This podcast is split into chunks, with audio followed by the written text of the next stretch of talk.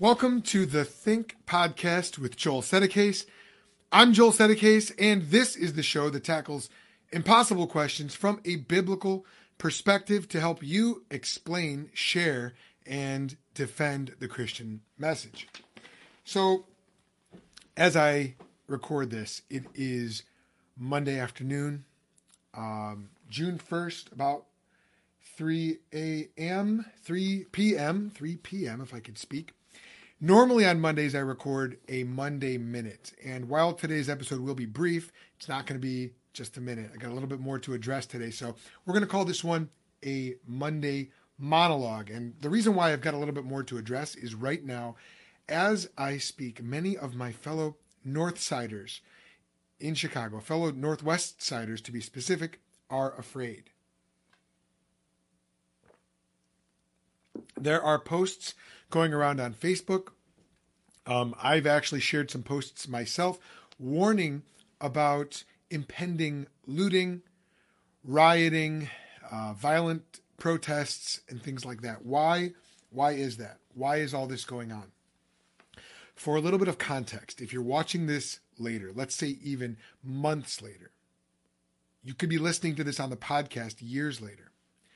We are at a point in the unfolding uh, events of 2020 in which um, a man named George Floyd has just been apparently unjustly killed by the Minneapolis police. And I say apparently, not because I don't think it was an unjust killing, but rather because I'm trying to hold to the biblical principle of letting all the facts be exposed before coming to a hard and fast conclusion. You might not like that, but it is the biblical approach. And as a Christian, I'm trying to be biblical. Now, people are afraid because there have been there have been uh, posts about um, rioting on uh, on the northwest side of the city where I live. There have been riots downtown. There have been uh, police officers law enforcement officers dragged through the streets. There have been squad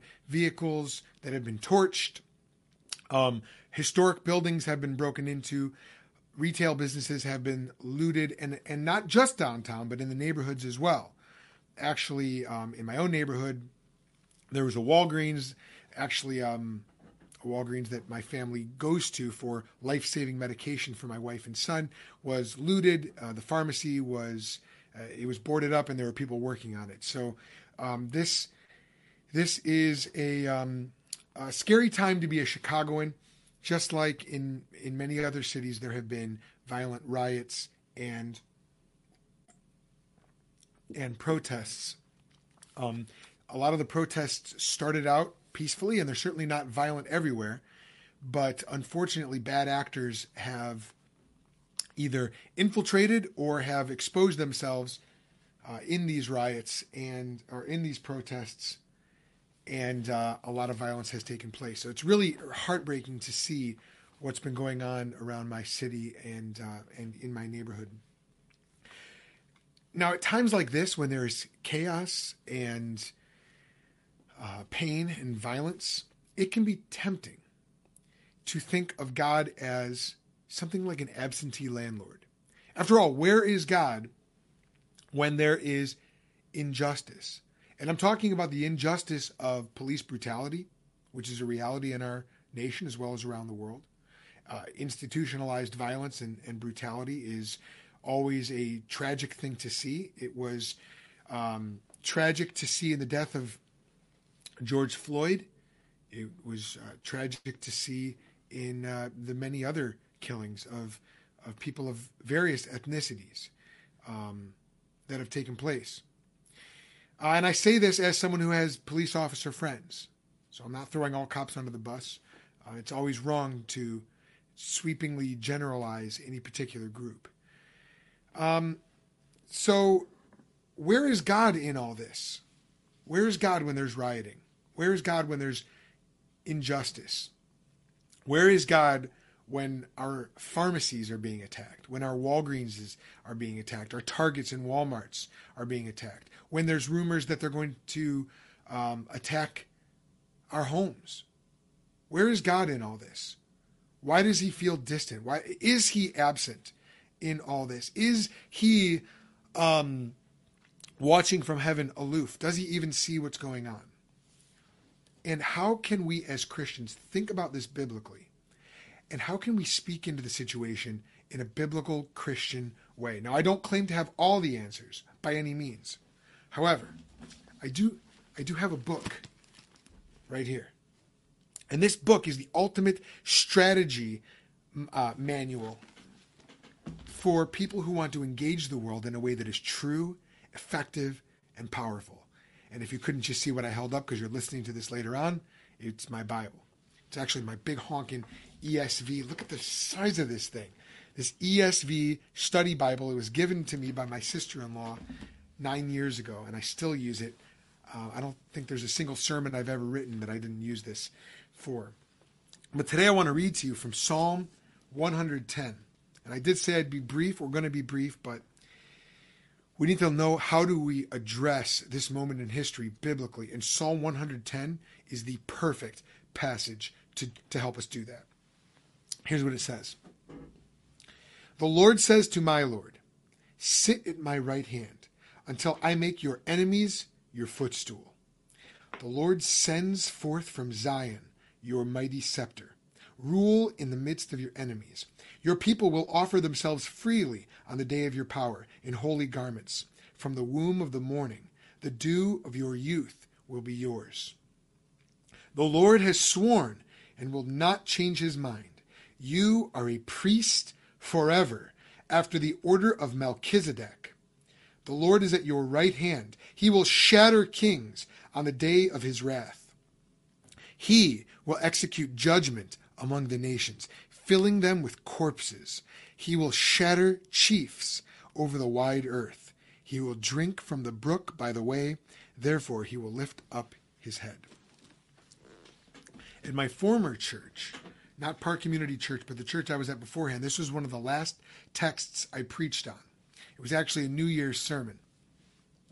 I know this passage. I love this passage. I'm not going to fully exposit this passage, but I want to give some insight into how this passage can help us think biblically at a time when our streets are burning and where many of us are living in fear. Now, in this passage, King David, the author, the psalmist, is referring to a future king who would come, who would be so much more powerful than he was that he actually calls this king Lord. This king is known as the Messiah or the Anointed One. And in this passage, the first thing we learn is that this Lord, this coming Messiah, this Anointed One, is going to sit at the right hand of Yahweh, of Jehovah, of God Himself. And He's going to sit at His right hand until the Lord, the Father, God, puts all of the Messiah's enemies under His feet. That's the context for what we're about to talk about. Now let's look at three different questions. And these questions are directly related to the current crisis we find ourselves in with streets burning and people rioting. Question one Who's in charge? Question two How should the church respond? And question three What will be the outcome of all this? So let's look up, let's look inwardly, and then let's look forward to what's going to happen in the future. First things first, who is in charge? Well, the Bible's answer couldn't be more encouraging and clear. Who's in charge? Is it the people running Antifa? Is it the people running Black Lives Matter? Is it the police department? Is it the National Guard? Is it the president? No, according to the Bible, the Messiah is in charge. Check this out. The Lord says to my Lord, Sit at my right hand. Sit at my right hand. The right hand of the king is the place of power and prestige. It's the place from which the um, the chief executive of the king, the the um, th- this is the the position of the most powerful person in the kingdom who would execute the king's decrees. This is where he sits. And my friends, that is where Jesus Christ is reigning from right now. He is sitting at the right hand of the Father. And according to Matthew 28 18, all authority in heaven and on earth has been given to Jesus Christ. So if you want to know who's in charge of this whole situation, who is going to ultimately bring forth justice, who is going to protect you, who's going to protect your family, according to the Bible, Jesus Christ is reigning. He sees what is happening. He is not afraid. He's not caught off guard. He's not scratching his head, wondering how all this happened or what he's going to do next. All authority in heaven and on earth have been given to Jesus Christ. He is God in the flesh, He is the Son of God, and He is the God man who is reigning over the affairs and the history of man right now. So, the first thing that Christians have to understand is that Jesus Christ is in control. He is not an absentee landlord, He is not watching aloofly. He is bringing all things about exactly as He wants them to go. And right now, He is taking notes. He is not not so he can respond uh, and come up with a plan, but Jesus is marking down how each and every person responds during this crisis. The Bible says that at some point in the future, we will all have to give an account for everything and every word, every every action we take and every word we speak. Question number two: How should the church respond? Now, this is where it gets really fun in verse 2 of the passage, it says, The Lord sends forth from Zion your mighty scepter, speaking to the, to the Messiah. Rule in the midst of your enemies. So, how should the church respond here? Well, according to this passage, the Messiah is reigning and ruling from heaven, but he's not just reigning from heaven, he's also reigning on earth. His reign is a, a, a rule and a reign that is present with God's people. It's present with all people. It's actually present on the earth right now. And the scepter, meaning uh, symbolizing the rule of the Messiah, is spreading throughout the earth and it's infiltrating into territory that is currently hostile to his reign. How is this happening? Well, this has been happening ever since the Messiah, the Christ, took his seat next to the Father. When did that happen? That happened after Jesus Christ ascended, after rising from the dead. Well, that was 2,000 years ago. So what that means is that for the last 2,000 years, the rule and the reign, the, symbolized by the scepter of Jesus Christ, has been spreading throughout the earth.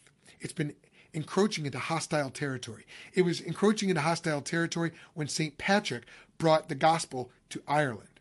It was encroaching into enemy and hostile territory when the missionaries um, first came to China, or when the missionaries first went into sub Saharan Africa, or when the missionaries first went to the United States or North America, or when the missionaries first went to Australia. Whenever a missionary brings the gospel to a new place, and he, he, he comes with the gospel of peace and the gospel that Jesus Christ is Lord and Savior and rose from the dead, and that forgiveness of sins is necessary and only accessible through Christ, he is entering, or she is entering, or they are entering into hostile territory. And when that happens, the gospel spreads and the scepter of Christ is extended out into the earth. And so what happens then is some it's the exact same thing that happened when the apostle Paul preached to the Athenians in Acts chapter 17. What was the result when that happened? Some were intrigued, others believed, and others scoffed. Whenever the gospel is preached, there are always going to be some who are intrigued, some who receive, and others who scoff. There are always going to be believers and there are, who receive the message, and there are always going to be those who remain enemies of Christ. And as those believers begin to put down roots, they begin to extend the reign of Christ into the world themselves by preaching the gospel, by living for Jesus Christ, by um, by living out the implications of the gospel in the world. And as they do that, the scepter of Christ is extended, and the rule of the Messiah is um, is perpetuated in the presence of his enemies. Look, if you're a Christian here watching this today, then Jesus Christ reigns not only from heaven, but in your own heart, in your own life. So through you, as you are surrounded by non-Christians, you uh, through you, Jesus is ruling in the midst of his enemies. How cool is that? And what's even cooler is as you share the gospel, his reign is extending out into the world, and the enemies of Christ, the enemies of the Messiah, are becoming his royal subjects. So, how should the church respond? We have to respond with biblical truth, with our sword. What is our sword? We don't use bricks and Molotov cocktails to spread the gospel. That's not how the church is advanced. Has the church gotten that wrong? Yeah. Over the years, over the millennia, of course. Some have. Some Christians have. And there have also been a lot of so called Christians posing as Christians who have gotten this wrong because they never had the Holy Spirit and they didn't understand how the gospel is actually supposed to be propagated.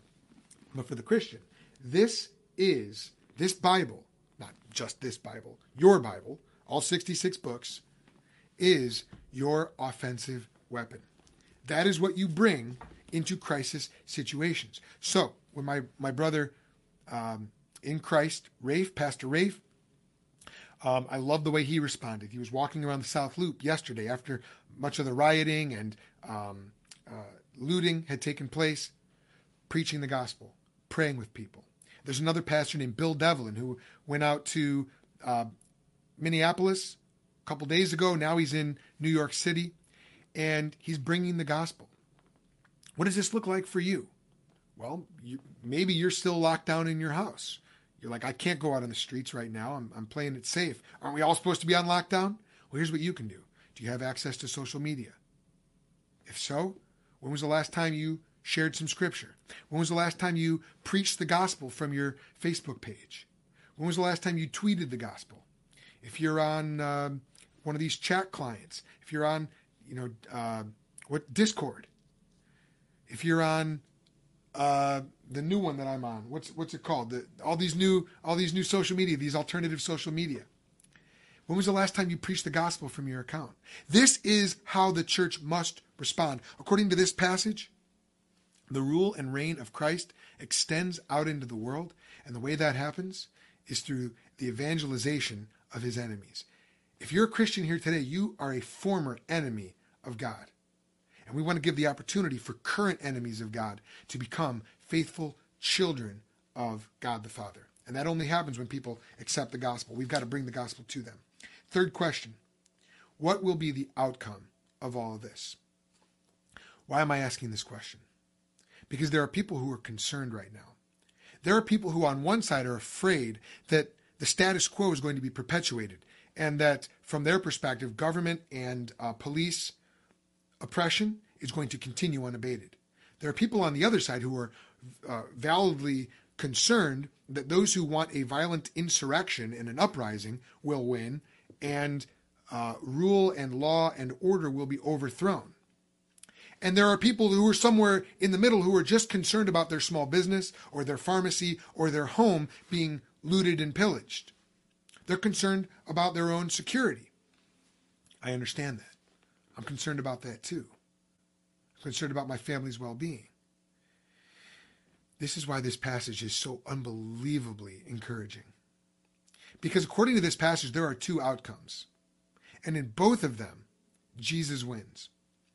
In the first outcome, I'll share that with you first. This is the negative outcome, but it's still a positive one because Jesus still wins. In verse 5, it says this The Lord is at your right hand. He will shatter kings on the day of his wrath. The Lord here, this is not Yahweh, uh, this is Adonai, this is Lord. This in this passage, this is referring to the Messiah. The Messiah is at your right hand. Just as he is sitting at the right hand of the Father, Christian, the Messiah, Jesus Christ, is with you as well. But will he protect me? Will he keep me safe? I know these, we have these questions. Well, according to this, he will shatter kings on the day of his wrath. Well, when's the day of his wrath? Is that today? No. Thank God that's not today. Is it tomorrow? I don't know. But the day of his wrath is the day when Jesus Christ will return from heaven in the same way that we saw him go 2,000 years ago. Just as he ascended up into the clouds, he is going to come back in the clouds, from the clouds. And he, at that moment, on that day, According to verse 6, he will execute judgment among the nations, filling them with corpses. He will shatter chiefs over the wide earth. My friends, if you're concerned about governmental overreach, if you're concerned about police brutality, if you're concerned about encroaching tyranny, then you need to submit to Jesus Christ and you need to trust him. I need to give those fears up to Jesus Christ. Do you believe that Jesus is the Messiah? If so, then this passage is speaking about him, and you have to believe that there will come a day when all oppression will be undone, when all injustice will be made right, when all of our fear and insecurity will be put to rest, and those who follow Jesus Christ will be vindicated for their hope and trust in him. Jesus Christ is coming back. And why I call this, the reason why I call this uh, the, the negative outcome is because for all those who don't bow the knee to Jesus Christ now, there is only going to be one outcome. And it will not it will not go well. Now, I don't say this out of some sort of desire to see people perish. The Bible even says that the Lord himself has no joy in the destruction of the wicked. And neither do I. Neither do believers. We don't love to see people destroyed, far from it. But you have to understand that unless you bow the knee to Jesus Christ, that is exactly what is going to happen when Jesus comes back. That's what would happen to me. That is what I deserve. I deserve God's wrath and judgment. Don't think I'm sitting here as some sort of holier than thou, pious uh, do gooder. Those who know me know what a hypocrite I've been in my life. And you don't know the half of it, believe me. But I stand here today as a sinner who has been redeemed by Jesus Christ. Today I'm a saint, not because I got my act together, but because Jesus Christ died for my sins. The Holy Spirit regenerated me. God has forgiven me. And my friend, He must forgive you too if you're going to have any hope. And when He does forgive you, you will have hope. Sure hope, certain hope. But if you don't, if you don't repent and trust in Jesus who died for sinners, rose again, and now rules, then there is nothing left for you but judgment and condemnation. And I pray, if you're watching this, I pray that you will hear this call, see the reality of what's coming, and take today to repent and trust in Jesus Christ. He is the only hope. So now let's talk about the positive response, the positive outcome of all this. According to verse 3. So I'm backtracking here now. Here's what it says. This is, again, speaking to the Messiah. It says, it says, Your people will offer themselves freely on the day of your power in holy garments. From the womb of the morning, your, the dew of your youth will be yours. What an amazing picture of how people come to Christ. Your people offer themselves willingly, Lord. You know, I've heard this that God is a gentleman. He would never coerce anyone to believe in him. My friends, you and I are so sinful, so depraved, that the only way we're going to possibly come to God, the only way we're going to possibly submit to Jesus Christ, is if he changes our heart the Bible talks about how we are conceived in sin. We are we enter into this world sinful creatures. We need to have our hearts transformed. And this passage tells us the outcome of that. Your people will offer themselves willingly on the day of your power in holy garments. Where do we get these holy garments from? From doing good works, from going to church, from reading the Bible? No. Not without having our heart changed first. We have to offer ourselves willingly. For that to happen, we have to have our wills transformed. That's what the Holy Spirit does. If you're a believer in Jesus Christ, a baptized, uh, Holy Spirit baptized believer in Jesus Christ, then you have had your will changed. You've been regenerated. You've been born again. And so, what does this verse say to you? How, how is all this going to work out? How is all this going to end? Well, on the day that Jesus returns, and that day is coming. I don't know if it's going to be today. I don't know if it's going to be tomorrow. I said earlier, today's not that day, but really it could be today. On that day, Christians, you and I will rejoice when Jesus comes back. It's going to be a great day of vindication, of exaltation, of rejoicing. And the fact that that's going to happen should spur us on to spread the gospel because we want as many current enemies of Christ to become willing people who offer themselves freely on that day. So, how do we respond? Well, here's some takeaways. One, the Bible says a wise man sees trouble coming and prepares for it, but the fool keeps going and is punished. Look, I don't know if Antifa is planning to attack your neighborhood tonight. I don't know that. That could be disinformation by people who are trying to uh, spread fear and uh, and and discredit the movement. I, I have no idea. But it's okay to take precautions. It's okay to get out of town. It's okay to do that. Here's what it's not okay to do: fear. Give in to fear. It's not. It's never okay to give in to fear. Not if you're a Christian because Jesus Christ is reigning from heaven right now. And he's got you. Two, oppose injustice, but don't provide justification for an unjust response. Don't rationalize what the rioters are doing. Don't rationalize an overextended response from the government, from the police, or from the National Guard. Don't rationalize injustice as a response to injustice. Christians, we cannot sit here and say that uh, rioting is somehow justified because these people feel unheard. That's an unbiblical response. On the flip side, Christians, we can't sit here and say that uh, you know these these uh, protesters deserve a, a violent response. That's not Christ-like. Law and order are Christ-like. Sympathy, mercy, and compassion are Christ like. Justice is Christ like, and so is mercy. But those things only make sense at the foot of the cross. If we're gonna if we're gonna speak into the situation, we have to remember what the Bible says about these things. We have to oppose in, injustice, but we can't provide justification for an unjust response. Takeaway three: pray hard. The same Jesus that is on the throne is the same Jesus that promises to hear us when we pray. If we ask anything in his name, he says he will do it. Well, how do you know if you're praying in his name? Open up your Bible and pray according to what Jesus says is right. Pray his words back to him. Pray hard. I see responses coming in right now that say the mayor's res- response in Minneapolis was Christ like. Praise the Lord. I don't know what that response was. Praise the Lord.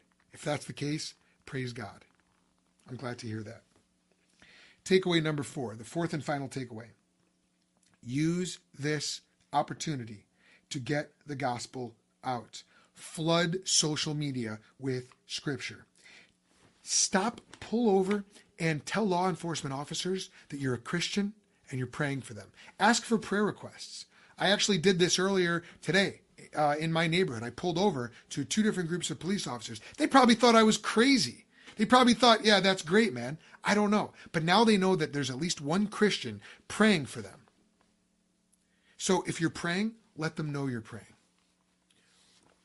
If you feel comfortable with this, walk the streets. I would do it during the day, not at night. Walk the streets, share the gospel, bring gospel tracts with you. Listen, as Christians, the Bible says all things are ours. No, that's not socialism. No, that's not communism. No, that's not anarchy. But it does mean that we are free to go and preach the gospel. We can do that on the street. We can do that on social media. We can do that. Um, we can do that by calling our friends. Look, if you're listening to this and you're outside of Chicago, outside of New York, Minneapolis, other places where there are rioting and, and things like that, call your friends especially your non Christian friends. Let them know that you're praying for them. Ask how you can be praying. Call your Christian friends too. but use this opportunity to get the gospel out. And when I say gospel, I don't mean gospel implications. I don't mean gospel logic. Should we live in light of the gospel? Absolutely, of course. But when I say get the gospel out, I'm talking the 1 Corinthians 15 gospel. I'm talking about Jesus Christ, the God man, died according to the scriptures, was buried, rose according to the scriptures on the third day, was seen by many, and went back up to heaven, from where he rules and reigns and currently is Lord and will forgive anyone who repents and trusts in him. I'm talking the Romans 6:23 gospel that the wages of sin is death but the free gift of God is eternal life in Christ Jesus our Lord. Get the gospel out. The gospel is not sticking up for the disenfranchised. The gospel is not restoring law and order. The gospel is not listening and learning and being sympathetic. All those things have their place, and all those things from a biblical framework are good. But they're not the gospel. The gospel is that the kingdom of heaven is at hand that Jesus Christ is Lord. He died for sinners. He was buried. He rose again. And if you repent and believe in him, you will be saved. And if you don't, then you have only condemnation to face. I think that's all I have for you today. Connect with the Think Institute by going to thethink.institute. Listen to and subscribe to the Think podcast on every major podcast app. If you're watching on Facebook, please like this video, share it, help us get the word out. We had a good turnout. Thank you guys for watching. This went way longer than I thought it was going to going to go, but thank you so much. If you're watching on YouTube, like this, hit subscribe, hit the bell so you never miss an episode. I hope this was helpful. I hope this was biblical. This is not goodbye. This is this has just been a little pit stop along the way of your spiritual journey, and I sure hope it was helpful. Um, if you do like it, please help us get the word out about it. Um, and I don't make money from these videos. We are funded by ministry partners. Uh, we are Cru missionaries. And so um, if you're interested, you can find out more information about how to partner with us by going to thethink.institute. If you go up in the, the top right menu there, you can go to About, you know, who are we? Um, uh, partner with us is an option, and, and, you can check that out. So hope you do if you're moved to do that. But um, that's about all I have for you. So until next time, I hope it made you think.